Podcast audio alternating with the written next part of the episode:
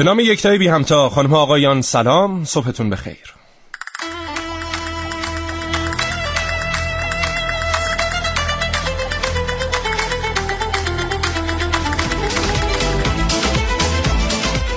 دویست و بیست و نه روز از آغاز سال نود و شش گذشته و امروز در یک روز پاییزی که دیشب یه مقدار هوای تهران بارونی شده بود و امروز هم ابرها در آسمان ایران پدیدار شدند، قرار با هم در مورد یک موضوع بسیار مهم صحبت کنیم.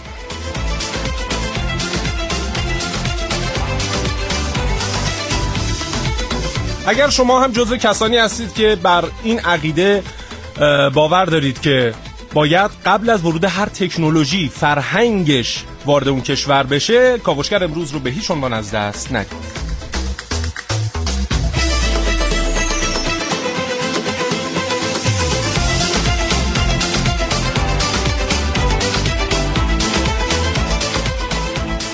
امروز طبق تقویم روز ملی فرهنگ عمومی در ایرانه و ما در این برنامه قصد داریم در مورد این موضوع مهم که همیشه نقل همه مباحث در همه محافل هست با شما صحبت کنیم.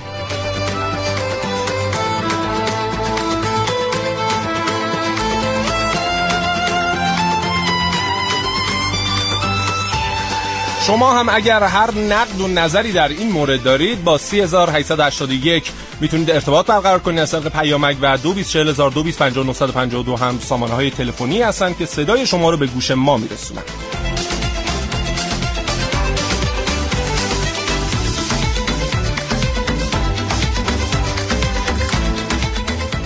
تا حوالی ساعت ده با این کاوشگر همراه باشید.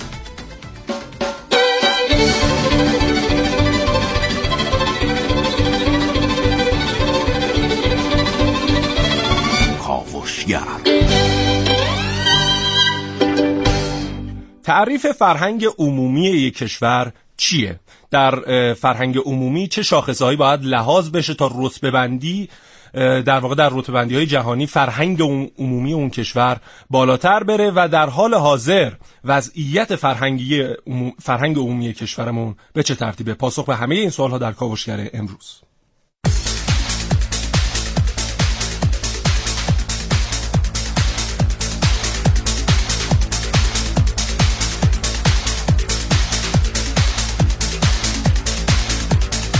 در این کاوشگر میشنوید.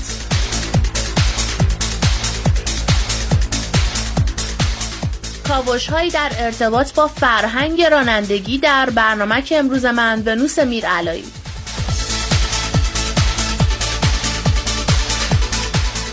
خود واقعی در دنیای غیر واقعی در کاوشگر امروز با من حسین رضوی. حقوق دیگران در وسایل نقلیه عمومی در برنامه که من نازنین علی دادیانی و در نهایت من محسن رسولی گفتگو میکنم با آقای دکتر علیرضا شریفی یزدی جامعه شناس و آقای امیر هوشنگ سمایی زاده رفتارشناس.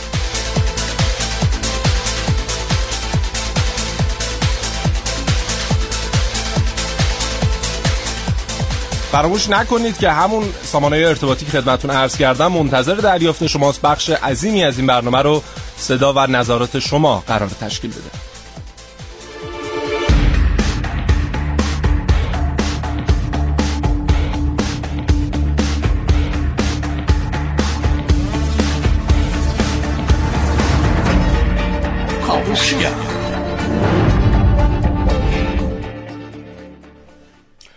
خب برای خیلی ها سواله که فرهنگ عمومی در واقع تعریف اصلیش چیه؟ خب ما یک شورای در زیر مجموعه شورای عالی انقلاب فرهنگی در کشورمون داریم به نام شورای فرهنگ عمومی که وز...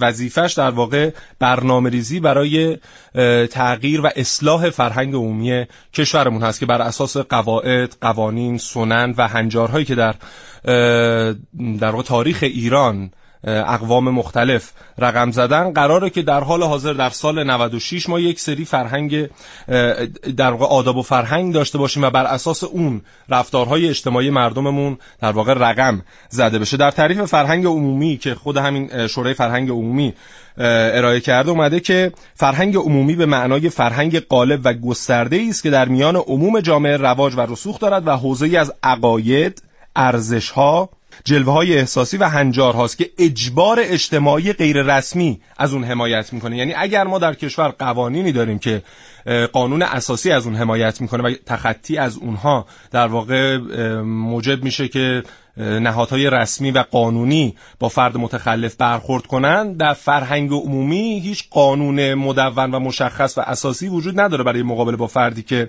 در واقع مخالف فرهنگ عمومی داره رفتار میکنه و یک در واقع رفتار اجتماعی، یک واکنش اجتماعی در برابر اون فرد می ایسته تا فرد, تا فرد در واقع رفتارهای خودش رو اصلاح بکنه. حالا گفتنی‌های فراوانی امروز براتون فراهم کردیم در مورد فرهنگ ایرانیان در حوزه‌های مختلف، هم از رانندگی، همطور که شنیدید رفتار ما که در چند سال گذشته در بحث شبکه‌های اجتماعی خیلی فراگیر شده و همه دارن در موردش نظر میدن و صحبت میکنن، هم در واقع یکی از مباحث اصلیه که بهش خواهیم پرداخت و امیدوارم شما هم اگر نقد و نظری دارید در این مورد با ما در میون بگذارید.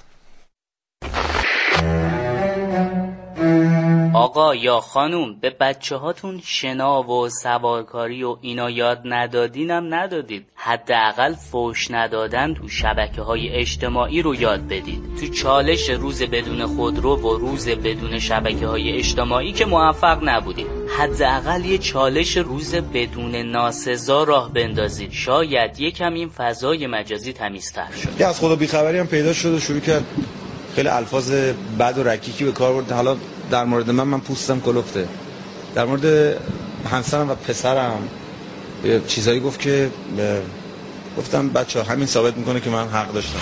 یه سری از دست ساخته های بشر به مرور انگار تغییر کاربری میده. مبنا و هدف اینترنت و شبکه های اجتماعی این بوده که بیاد فاصله جغرافیایی بین انسان های دنیا رو برداره، اما نمیدونم مشکل از کجاست که فاصله یکی دو متری زن و شوهر رو برعکس کیلومترها اضافه تر کرده. یه گوشی طراحی کنید، همون گوشی که احتمالاً انواع شبکه‌های اجتماعی روش نصبه. گزینه ی فیلتر زبان رو غیر فعال کنید. حالا صفحه کلید این گوشی قابلیت اینو داره که هر چیزی رو تایپ کنه.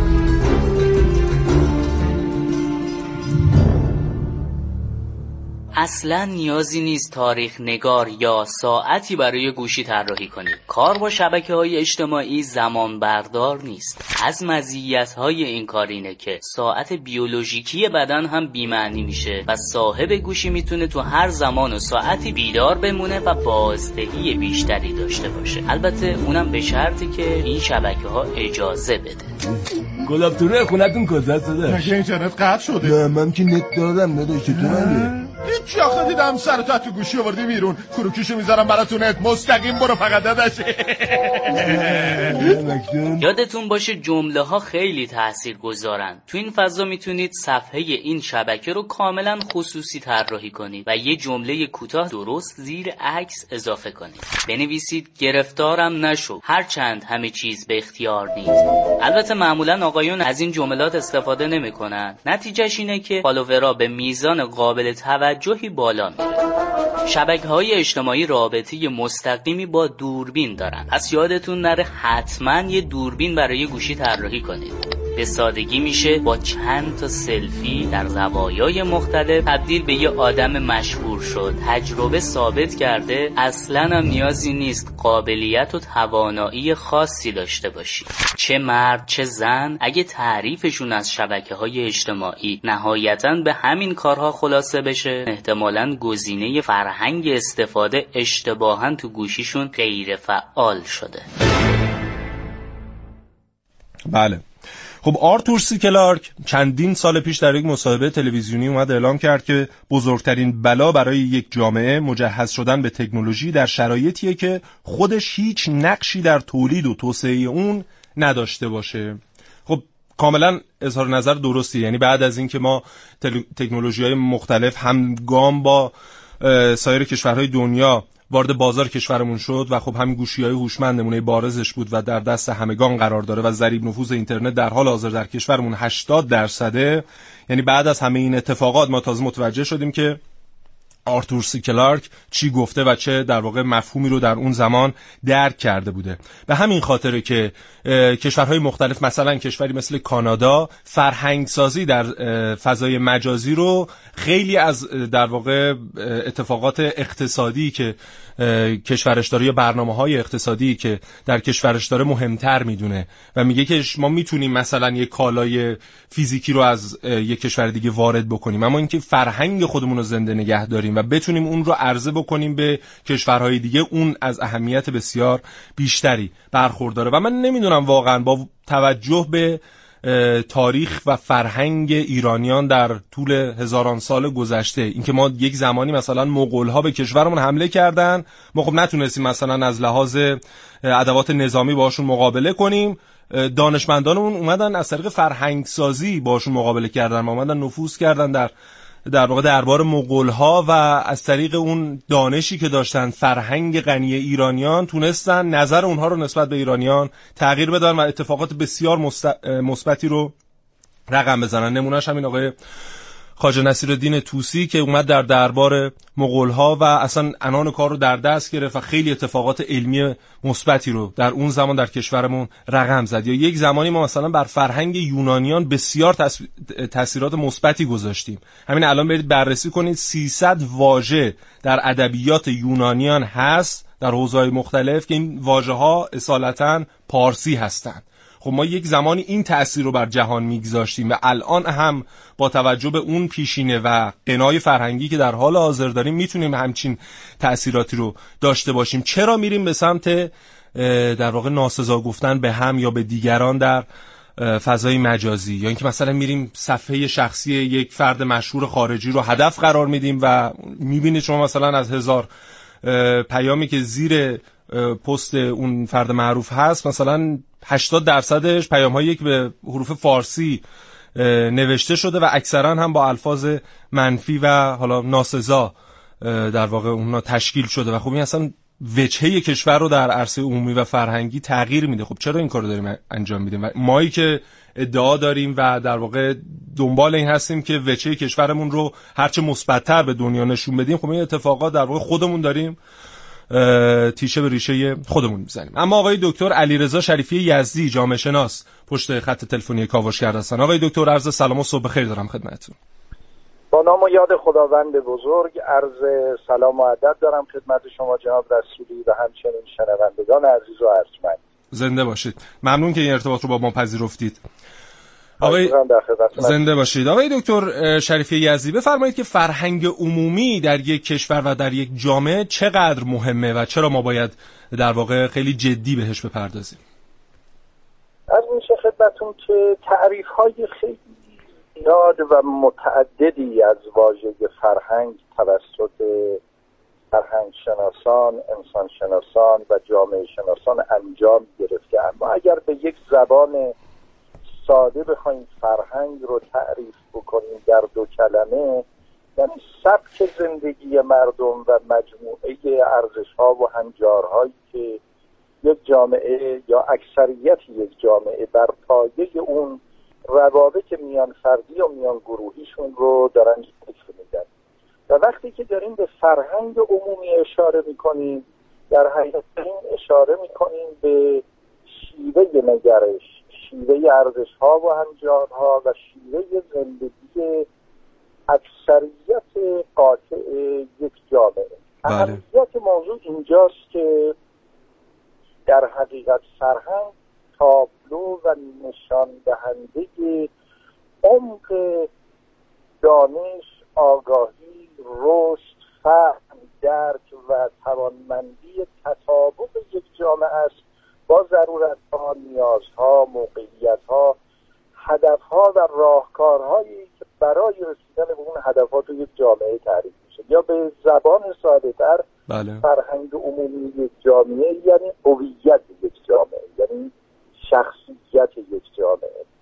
و از اینجاست که شما میتونید فرهنگ عمومی رو مساوی کنید با آنچه که در بطن یک جامعه در حال گذار و عبور است و پیش‌بینی این که در آینده این جامعه به کدوم سمت و سو حرکت خواهد کرد. درسته. و برای تغییر فرهنگ عمومی، چه حالا چه وجهه منفیشو در نظر بگیریم چه وجهه مثبتش، چه بازه زمانی نیازه؟ آیا مثلا میشه گفت پنج سال ده سال تا یک فرآیند دهلن میشه بخشی از فرهنگ عمومی یک جامعه رو تغییر داد، حالا به سمت مثبت شدن یا منفی شدن؟ اه... کوچکترین واحد فرهنگ، عنصر فرهنگی، فرهنگ ها به شان ارگانیسم های زنده عمل می کنند و با فرهنگ های دیگر در تعامل هستند. به طور طبیعی اگر بخشی از فرهنگ، همون عنصرهای فرهنگی باشند، نتونن نیازهای روز جامعه رو پاسخ بدن به خوبی، به سمت میرایی میره. بله. و یا باید فرهنگ اینقدر توانمندی داشته باشه که از درون به صورت درونزا اون درس رو ترمیم کنه یا وام میگیره از فرهنگ کشورهای دیگر.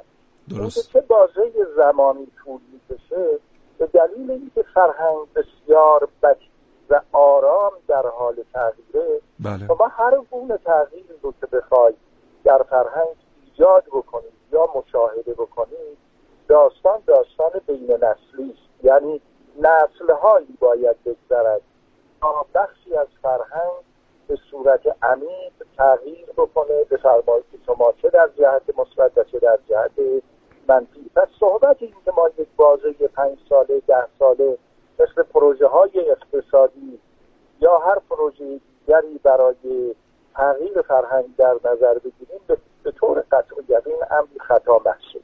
بله. خب اینجا یه سوال مهم مطرح میشه. عذر میخوام آقای دکتر.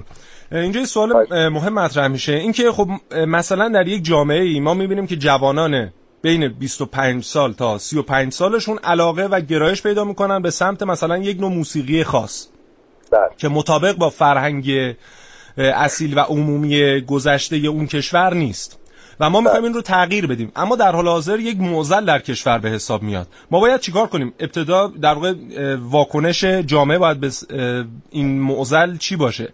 بیایم مثلا حرکات ضربتی انجام بدیم یا مثلا قوانین خاصی رو پیاده بکنیم برای اینکه به صورت مقطعی و در کوتاه مدت اون معضل برطرف بشه، یا نه باید بریم از سنین ابتدایی نسل‌های جدیدمون رو به گونه‌ای پرورش بدیم که دیگه مثلا در سی سال آینده شاهد چنین چیزی نباشیم؟ از میشه خدمتون که ببینید ما دو تا واژه رو در فرهنگ بسیار به کار میبریم، یکی پدیده فرهنگی، یکی همینطور که عرض کردم عنصر فرهنگی. بله. عنصرهای فرهنگی واحدهای کوچک فرهنگ هستند. بله. که ریشه دارند و به این راحتی قابلیت تغییر ندارند. زمان و بازه بسیار طولانی، عرض کردم نسل‌های متوالی نیاز هست که اینها تغییر بکنند. در قبال اینها ما پدیده فرهنگی رو داریم که در اون به صورت یک مد اجتماعی، به صورت یک گرایش اجتماعی که نوعاً کوتاه مدت بازه‌ای و تعدادی از افراد به سمتی و سوی کشیده میشن، علاقه پیدا میکنن. بله. اما اینها به دلیل اینکه ریشه ندارن بعد از مدتی از بین میرن. بله. گرایش به انواع موسیقی ها، گرایش به انواع مدهای لباس، گرایش به انواع مدهای بازی و امثال اینها بیشتر جزو پدیده های فرهنگی هستند و به سان کفی هستند بر روی آب دریا، یعنی میان و میرن. اگر ماندگار شدند معنیش این است که اون فرهنگ ناتوان است از تولید در درون خودش که اون بخش رو ترمیم بکنه و بله در اینجا اینا میان تبدیل میشن به عنصر فرهنگی.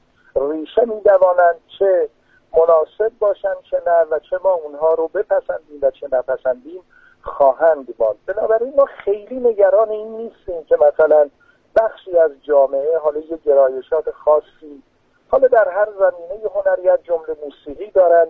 بله. اگر ما بتوانیم موسیقی فاخر، موسیقی متناسب با نیاز جوانان تولید بکنیم، به هنگام اینها رو در اختیار قرار بدیم، یقینا با فرهنگ ما عجین هست جوان هم به اون گرایش پیدا خواهد کرد. اگر می‌بینیم چون این گرایشی نیست، بیشتر از این که به دنبال این بگردیم که از بیرون چه اتفاقی داره میفته، باید به فکر باشیم که در درون فرهنگ عمومی خود ما چی پیش اومده که ما ناتوان بودیم از این که نیاز جوان رو، نیاز روز جوان رو پاسخ بدیم. من میخوام بگم آدرس رو غلط نرید. بله. اول نگرانی از این مدهای اجتماعی نداشته باشیم، چون در طول سالیان طولانی بسیاری از اینها آمدند و رفتند و در فرهنگ ما ماندگار نبودند. بله. اما اگر در جایی جایی برای نگرانی هست که هست، باید حتما ما یک بازنگری بکنیم در باز تولید نیازها، نیازسنجی و پاسخگویی به اون خواست و علاقه و استعداد و توانی که در حال هر بخشی از جامعه از جمله جوانها به اون نیاز دارند. خب آقای دکتر، برخی معتقدند که در حال حاضر، یعنی با مطرح شدن مطرح شدن این بحث دهکده جهانی، اینکه همه کشورها در واقع باید اشتراکات فرهنگیشون انقدر افزایش پیدا کنه و یک فرهنگ عمومی یک فرهنگ عمومی بین‌المللی حاکم بشه بر همه کشورها، آیا در اگر این تعریف رو درست بدونیم، حالا اینو خودتون بفرمایید که چقدر درسته، آیا بر اساس این تعریف ما میتونیم بگیم که دیگه کشورها نیاز نیست انقدر تأکید کنن بر فرهنگ عمومی خاص خودشون؟ ببین جناب رسولی عزیز، فرهنگ شناسنامه گروهی از افراده و هیچ وقت به صورت دیکته‌ای و از بالا ایجاد نشده که ما بخوایم به صورت دیکته‌ای از بالا اون رو بخوایم جهانی بکنیم یا جهانی نکنیم.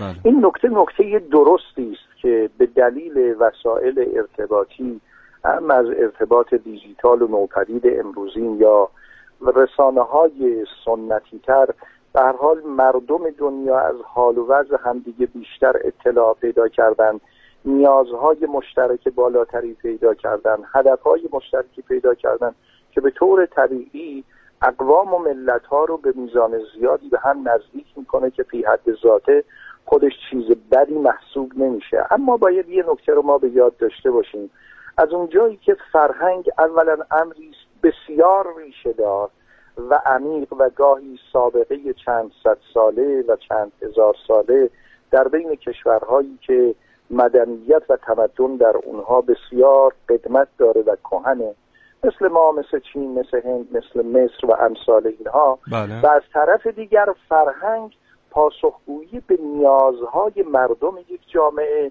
بر حسب ویژگی‌های جغرافیایی، بر حسب ویژگی‌های اقتصادی، ویژگی‌های صنعتی و امثال اینها، در نتیجه تفکر این که ما یک واحد، یک فرهنگ واحد جهانی یک دست داشته باشیم و همه به صورت یکسان از اون تابعیت بکنن، شاید یک آرزوی بسیار دور و درازی است و به صورت علمی حداقل تا صده‌های آینده چون این چیزی به زعم من در کره زمین رخ نخواهد داد. بله. گرچه اشتراکات فرهنگی در بین جوامع مختلف روز به روز بیشتر خواهد شد. بنابراین بله. این که ما دغدغه نداشته باشیم و قرار از فرهنگ دنیا یکسان بشه، این پشتوانه مطالعاتی و پشتوانه علمی نداره و از سوی دیگر حتما باید هر کشوری دغدغه فرهنگی خودش رو داشته باشه، چون همینطور که عرض کردم وجه ممیز ماست از دیگران و به عبارتی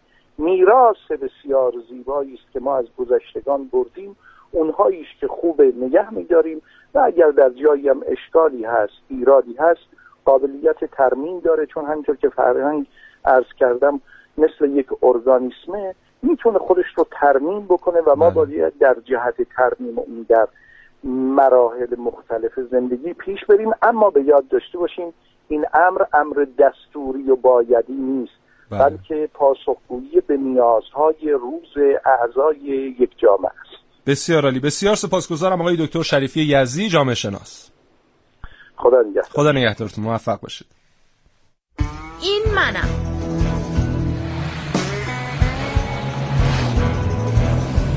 البته شما فقط صدامو میشنوید. برای دیدنم باید یه نگاهی توی آینه بندازید. هر آینه ای نه، مثلا هر وقت که پشت فرمون نشستید و در حال رانندگی هستید، برای دیدن من به آینه وسط ماشینتون نگاه کنید.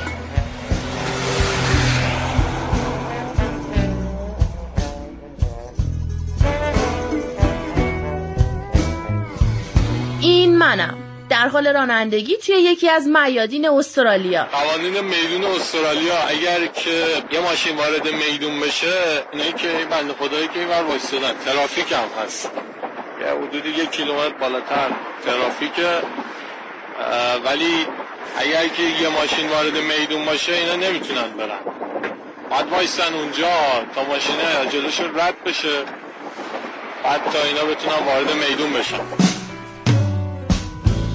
این منم، اینجا لندنه. چون اتوبوس مرسا توقف کرده، هیچکی از جاش تو هر نقطه‌ای هست تکون نمیخوره، می‌بینید؟ کاری هم نداره. اتوبوس مرسا اینجا داره بچه‌ها رو پیاده می‌کنه.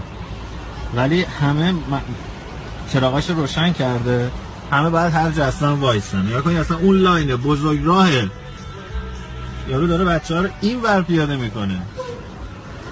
این چه رد چراغاش خاموش کرد، آهانه بعد حالا ملت رو بده دارم.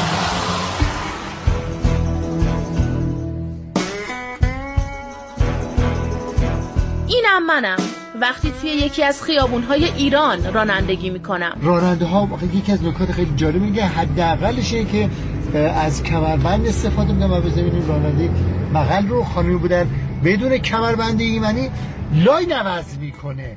لاین عوض می‌کنه هفده میم هفتصد و هشتاد و هشت بدون راهنما با داشتن دو بچه، یه بچه هم وسط اینجوری نشسته بدون کمربند. میتونیم تاکسی زرد عزیزمون رو مشاهده بکنیم، کاملا اثرات حرکات ویراژگونه روی بدنه تاکسی رو شما دارید. من همون آدمم، توی خیابون‌های ایران بد رانندگی میکنم چون معتقدم هیچ کس فرهنگ رانندگی نداره و با هر کس باید مثل خودش رفتار کرد. اما این من وقتی وارد یک کشور دیگه میشه با فرهنگ، قوانین و مقررات راهنمای رانندگی رو رعایت میکنه و سعی میکنه به دیگران هم آموزش بده.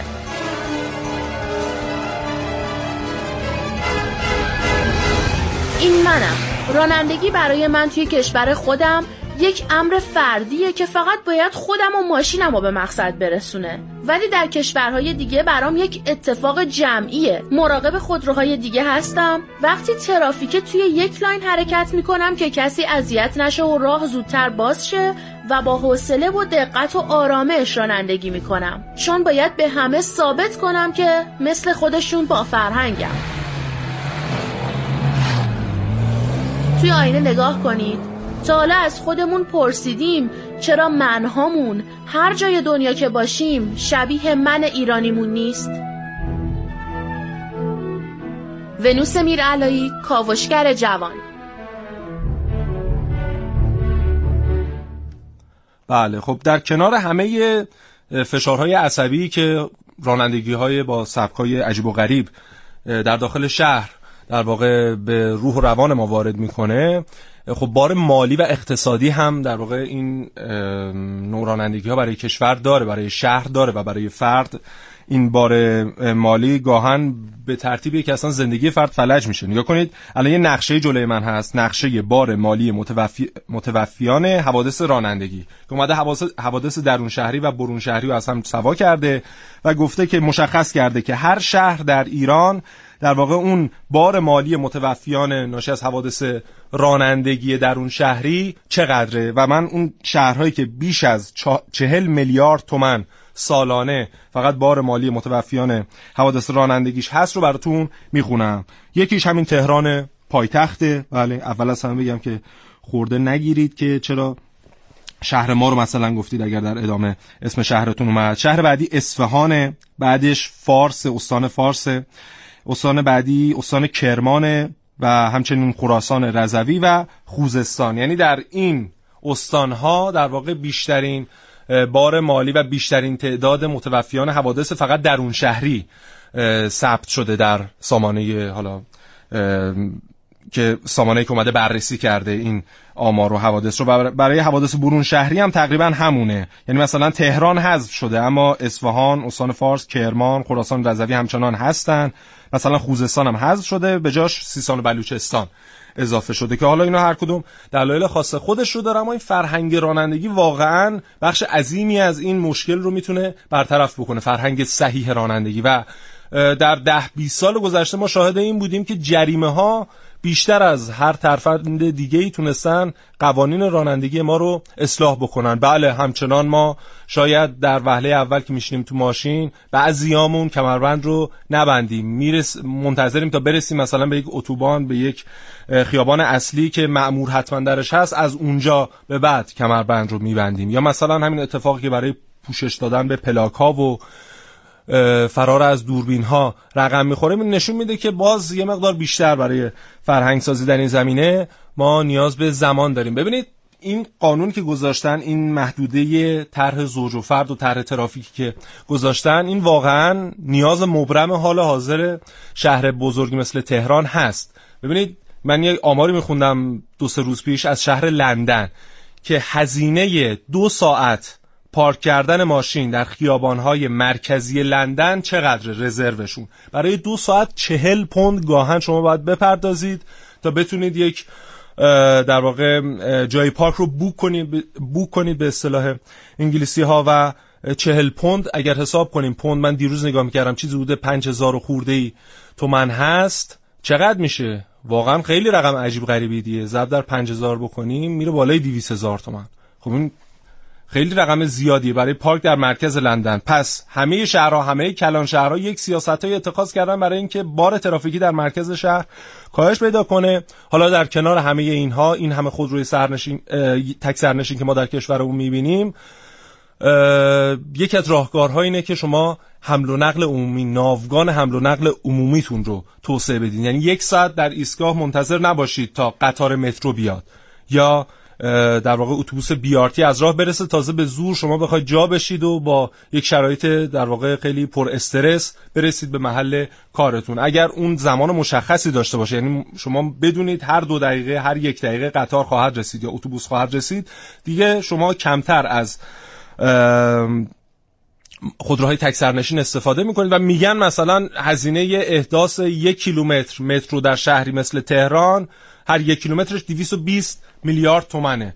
مطمئن باشید ما از قبل این خودروهای تک سرنشین و این بار ترافیکی داریم هزینه‌های بسیار بیشتری رو میپردازیم که با این هزینه‌های احداث مترو اونها پیشگیری خواهد شد. و قطعاً این هوای آلوده‌ای که در دو سه روز گذشته ما در تهران شاهد بودیم یا در برخی کلان شهرها مثل عراق و اصفهان و اینها در برخی فصول شاهد هستیم رو دیگه کمتر مشاهده خواهیم کرد. بریم یه فاصله بگیریم و برگردیم.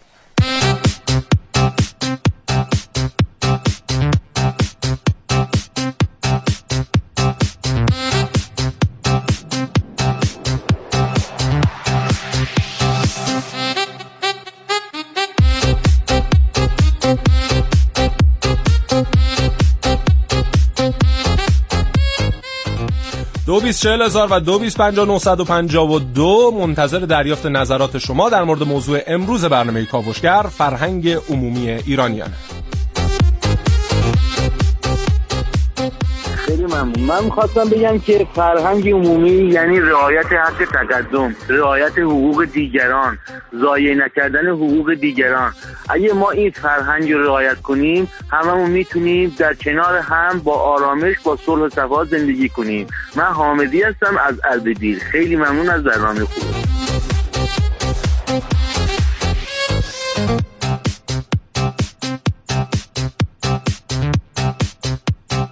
خانم حاتمی از شاهین شهر اصفهان گفتن که سلام، به نظرم اگر ما به جای غرق کردن خودمون در فضای مجازی روزی ربع ساعت کتاب بخونیم، میتونیم سطح, سطح فرهنگ عمومی خودمون رو به کلی بالا ببریم.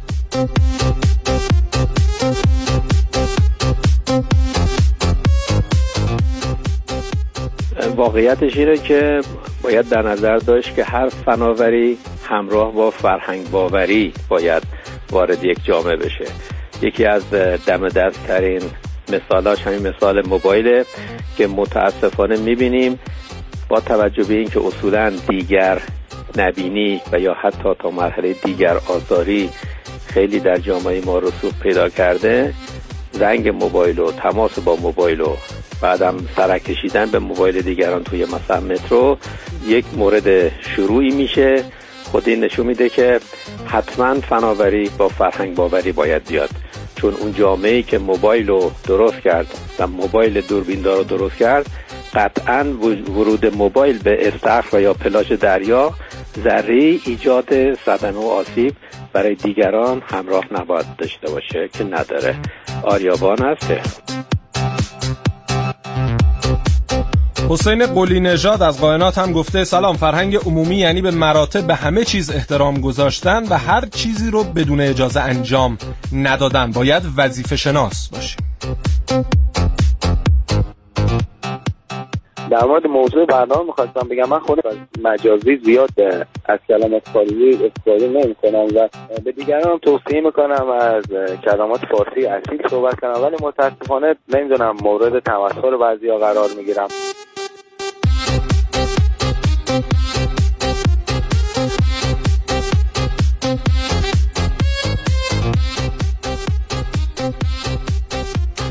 بهنام قاسمی از تهران گفته که لطفاً در مورد آلودگی هوای تهران، ماشین تک سرنشین و فرهنگ اون صحبت کنین. صحبت کردیم.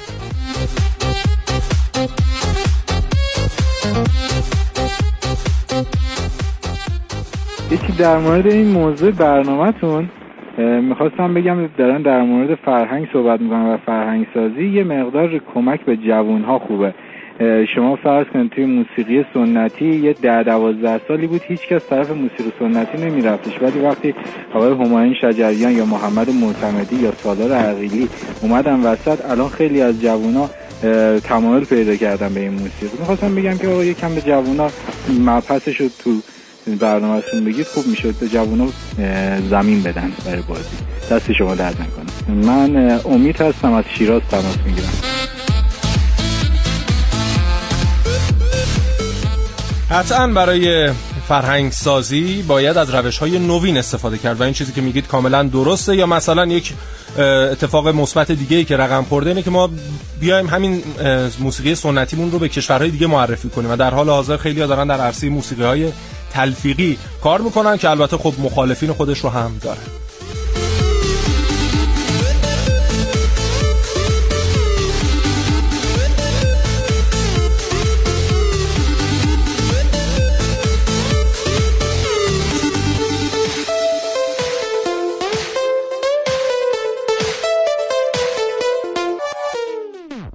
سامانه های ارتباطی کاوشگر همچنان منتظر دریافت نظرات شماست.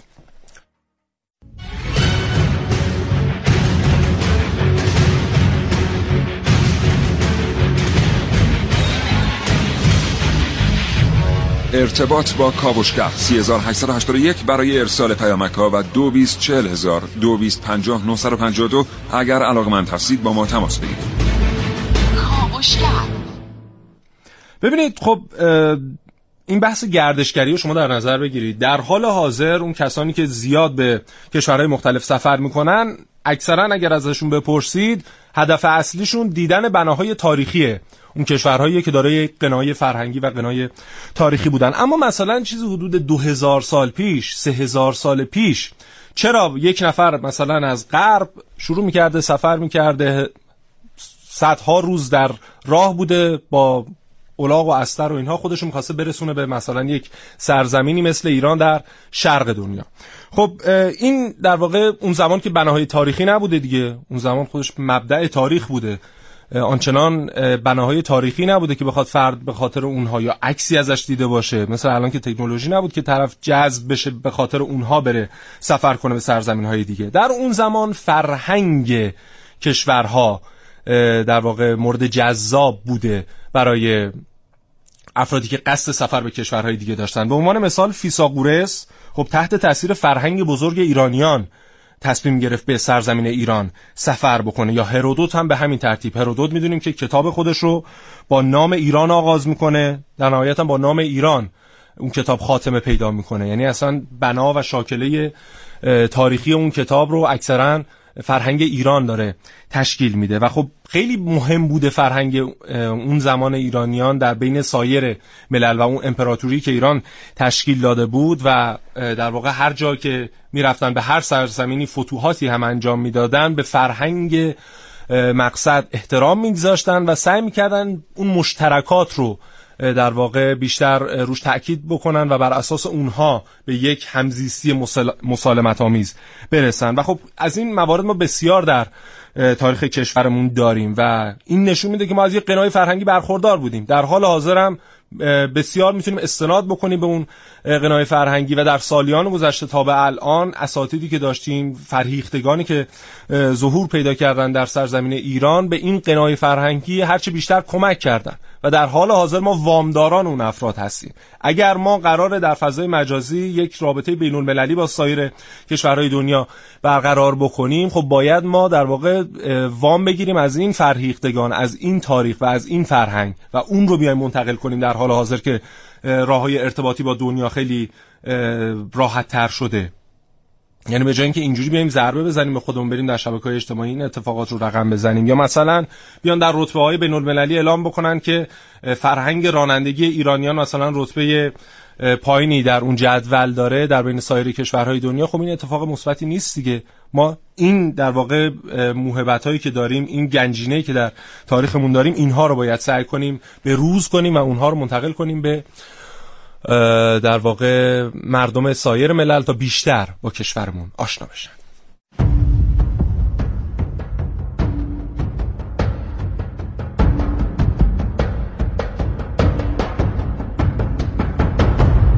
کاوشگر گفتگو میکنم با دکتر امیر هوشنگ سماعی زاده، رفتارشناس. آقای دکتر سلام، صبحتون بخیر. عرض سلام دارم خدمتتون جناب رسولی و همچنین عرض سلام و ادب و احترام خدمت شنوندگان محترم رادیو جوان. در خدمتتون هستم آقای رسولی. زنده باشید. حالتون خوبه آقای دکتر؟ قربانتون برم. به لطف شما و انرژی مثبتی که از میهن اسلامیمون میگیریم همیشه خوب و خوش و خرم انشالله همگی باشیم. من هم در سایه حق همچنین. بسیار عالی، زنده باشید آقای دکتر. خب در مورد همین رفتار ایرانیان در شبکه‌های اجتماعی یا فرهنگ رانندگی ایرانیان یا اتفاقات دیگه‌ای که نقد نسبت بهشون داریم نظرهای مختلفی هست. شما علت اصلی این در واقع یک مقدار شاید فرهنگ اشتباهی که در حوزه‌های مختلف از ما سر میزنه رو چی میدونید؟ مثلا همین شبکه‌های اجتماعی رو اگر بخوایم در نظر بگیریم. خواهش می‌کنم جناب رسولی. من علمیش عرض می‌کنم که پایه و اساس داشته باشه و قابل اجرا هم باشه. ما یک بحثی داریم، یک مطالعه و نظریه رفتارشناسی داریم به نام ناهمسانی شناختی. ناهمسانی شناختی اشاره داره به اینکه برخی از افراد نگرششون و رفتارشون نسبت به هم متفاوته. یعنی مثلا ما خیلی دوست داریم، برخی از ایرانی‌ها خیلی دوست دارن رانندگی خوبی داشته باشن، بی خطر باشه، اما در رفتار پرخطر هست. بله. یا در مسائلی که توی حوزه کانال‌های اجتماعی داریم، شبکه‌های اجتماعی، این ناهمسانی شناختی رو اگر بررسی کنیم میتونه دو علت داشته باشه. یکی علت درونگرایی است، یعنی که خود شخص مقصره، یعنی به قصد این که رفتار بدی داشته باشه داره این کارا انجام میده، یعنی سرعت مثلا غیر مجاز داره، نمیدونم تخلفات رانندگی داره. در شبکه اجتماعی اون احترامی که باید نسبت به هم نوع خودش باشه قائل نیست. بله. و خب مقصر شخصی است که این تصمیم رو گرفته و داره این کار رو انجام میده.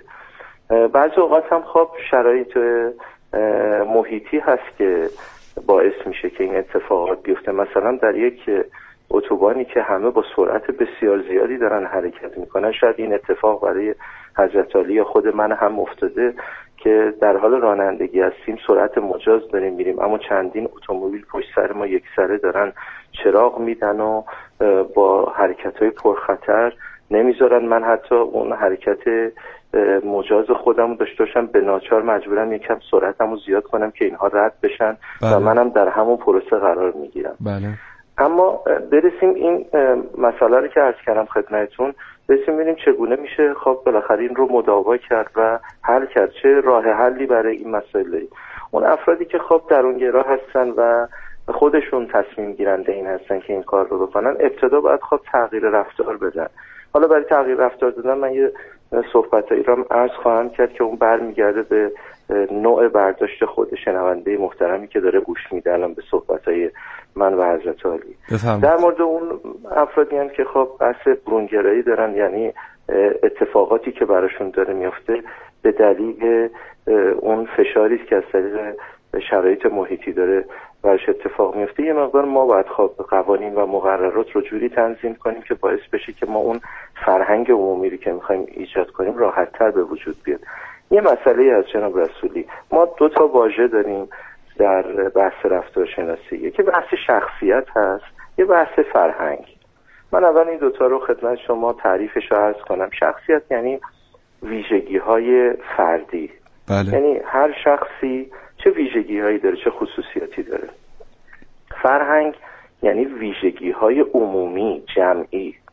ببینید این دوتا واژه دقیقاً یکی هستن، اما در یکی یعنی فردی، در یکی یعنی عمومی و فردی. درست. ما معمولاً فراموش می‌کنیم وقتی که در وضعیت فرهنگ قرار می‌گیریم، یادمون میره یا دلمون نمیخواد که خصوصیات فردیمون رو تغییر بدیم به خصوصیات جمعی و عمومی.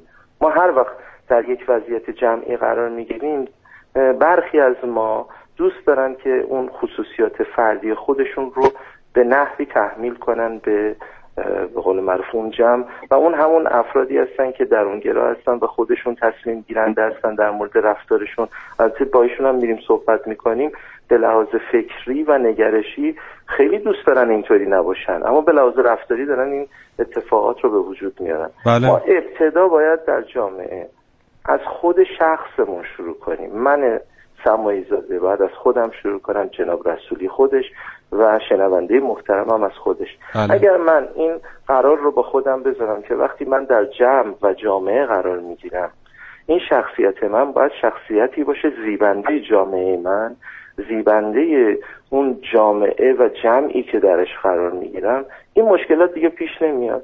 ما وقتی میریم داخل یک جمع قرار میگیریم، فکر میکنیم اگر مثلا در شبکه‌های اجتماعی اهانتی رو بکنیم، شاید بیشتر هم به ما مثلا برای ما کف هم بزنن، تشویقمون هم بکنن، بگن عجب شجاعتی داشت این کار کرد. اما خب مخاطب و بیننده از بیرون که نگاه میکنه و مخصوصا مخاطبانی که خاموش هستن و میبینن، تأسف میخورن، میگن چرا باید اینطوری باشه. پس من فکر میکنم بهترین راه حل اینه که ما کمی تمرین کنیم که زمانی که در جامعه، جمع و عمومیت قرار میگیریم، ما باید تغییر بدیم خصوصیات فردیمون رو مطابق با خصوصیات جمعی، و برای اینکه افتخاری باشیم برای اون جمع باید تلاش خودمون بکنیم. چطور در خانواده وقتی هستیم، وقتی یک مهمانی میریم، در تلاشیم که با نوع رفتارمون خدایی نکرده نسبت به خانواده ما ایراد نگیرن. اک... اکثرا این کار رو میکنیم. معمولا این کار رو میکنیم که در مهمانی به نوعی رفتار میکنیم که هماهنگ باشیم با خانواده، نسبت به ما برداشت سوی نشه. خب همین اتفاق باید در جامعه بیفته. ما چرا وقتی از درب منزل خودمون خارج میشیم همه چیز رو فراموش میکنیم؟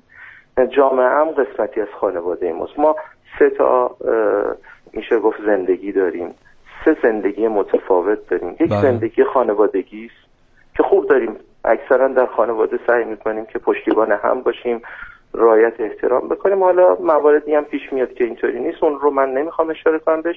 یک زندگی تحصیلی داریم که خب وقتی به مدرسه و دانشگاه مراجعه میکنیم، اونجا هم دیده میشه که مثلا نسبت به هم جبهه میگیریم و میخوایم خصوصیات فردیمون غالب بر جمع باشه. بله. یکی هم این که در زندگی شغلی خودمون و زندگی اجتماعی که داریم، ما اون رعایت مسائل رو نداریم. من در خدمتتون هستم اگه موضوعی زنده باشید.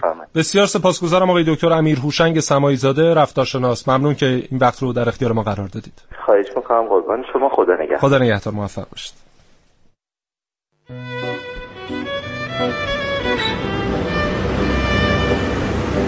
عجله داشتم، خودم رو رسوندم به اولین ایستگاه مترو. شلوغ بود. میله سمت راست پله رو چسبیدم و رفتم پایین. توی راه پله بارها با آدم‌هایی که از روبرو می‌اومدن برخورد کردم، و این در حالی بود که مدام توی ذهنم می‌گفتم از سمت راست حرکت، از سمت راست حرکت کن.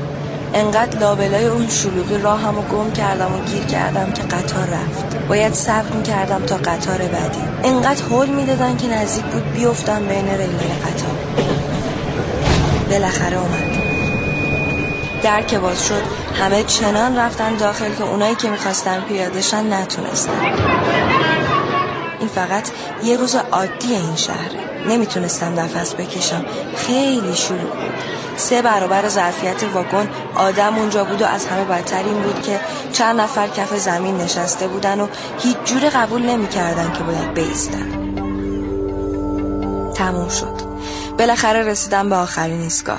انقدر دعوا و شلوغی و همهمه شنیدم که خستم و دلم میخواد برگردم خونه. باید به کارم میرسیدم. سوار تاکسی شدم و تمام جایی که داشتم برای نشستن کمتر از یک نفر بود.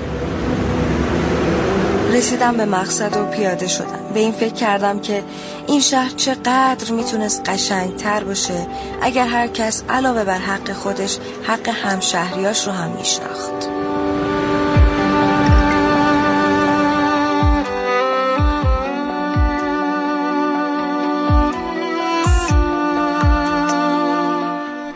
یکی از مباحثی که همیشه در فرهنگ عمومی مطرح میشه تهاجم فرهنگیه. این که ما میبینیم که مثلا بعضی جوانها در یک کشوری وام میگیرن از فرهنگ یک کشور دیگه، مثلا کشور جوانهای کشورهای شرقی وام میگیرن از فرهنگ جوانهای غربی یا بالعکس.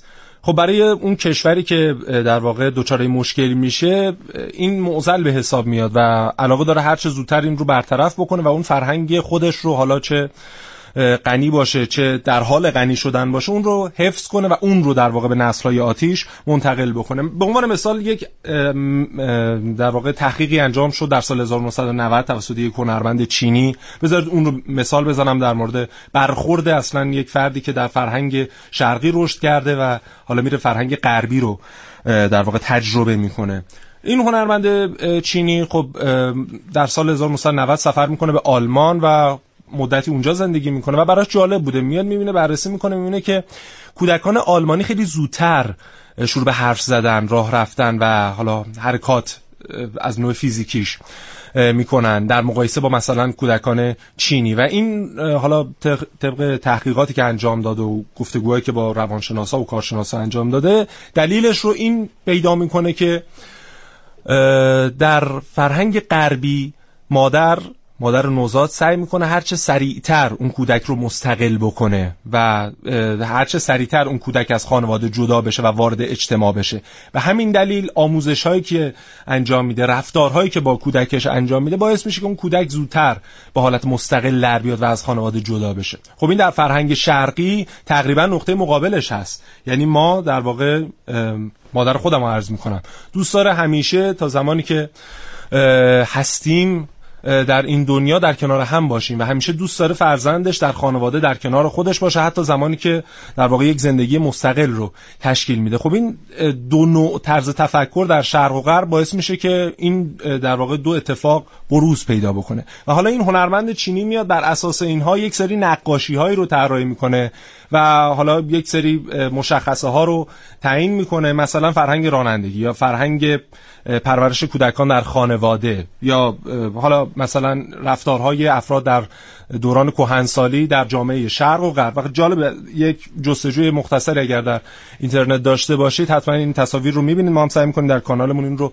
منتشر بکنیم. خب اون رفتار باعث میشه که فرد مثلا در زندگی غربی خیلی زودتر مستقل بشه، اما وابستگیش هم به خانواده‌ای که درش رشد کرده کمتر میشه و در دورانی که مثلا به سنین میانسالی یا کهنسالی میرسه این اتفاق برای فرزند خودش هم میفته دیگه و اون فرد به یک حالت تنهایی میرسه. در اون شرایط میره به سمت داشتن مثلا یک اصطلاحاً پت، یک حیوان خانگی در منزلش. خب این اتفاق برای فرهنگ شرقی یه مقدار هضمش سخته دیگه، چون در فرهنگ شرقی اینه که شما از زمانی که متولد میشید تا زمانی که از دنیا میرید همواره در کنار خانواده خودتون باشید.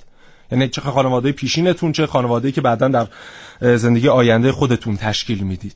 خب یه مقدار باید به اینها توجه کرد که چرا مثلا باید به زور هنجارهای یک جامعه رو شکست و مثلا این رو وارد فرهنگ شرقی کرد، یا به صورت برعکسش هم صحیحه. و هر فرهنگی متناسب با رفتار و خلق و خوی افراد همون جامعه شکل گرفته و طراحی شده و یه مقدار تغییرات غیر عقلانی اون باعث میشه که جامعه خیلی زودتر آسیب پذیر باشه. به هر حال خیلی خوشحالم که این برنامه رو با موضوع فرهنگ عمومی در روز فرهنگ عمومی همراهی کردید. سیاوش عقدایی عزیز هم امروز متاسفانه به برنامه نرسید. من تنها به, سا... به کمک سایر همکارانم این برنامه رو خدمت شما تقدیم کردیم. میگن که آینه دانی چرا قماز نیست، زان که زنگار از رخش ممتاز نیست. اگر یه مقدار سردرگمی در بحث فرهنگیمون شاهد هستیم، به خاطر اینه که یه مقدار باید خودمون در وهله اول بریم به سمت اصلاح فرهنگی که در جامعه داریم رواج میدیم. موفق و پیروز باشید، با همدیگه مهربان‌تر باشیم. خدا نگهدارتون.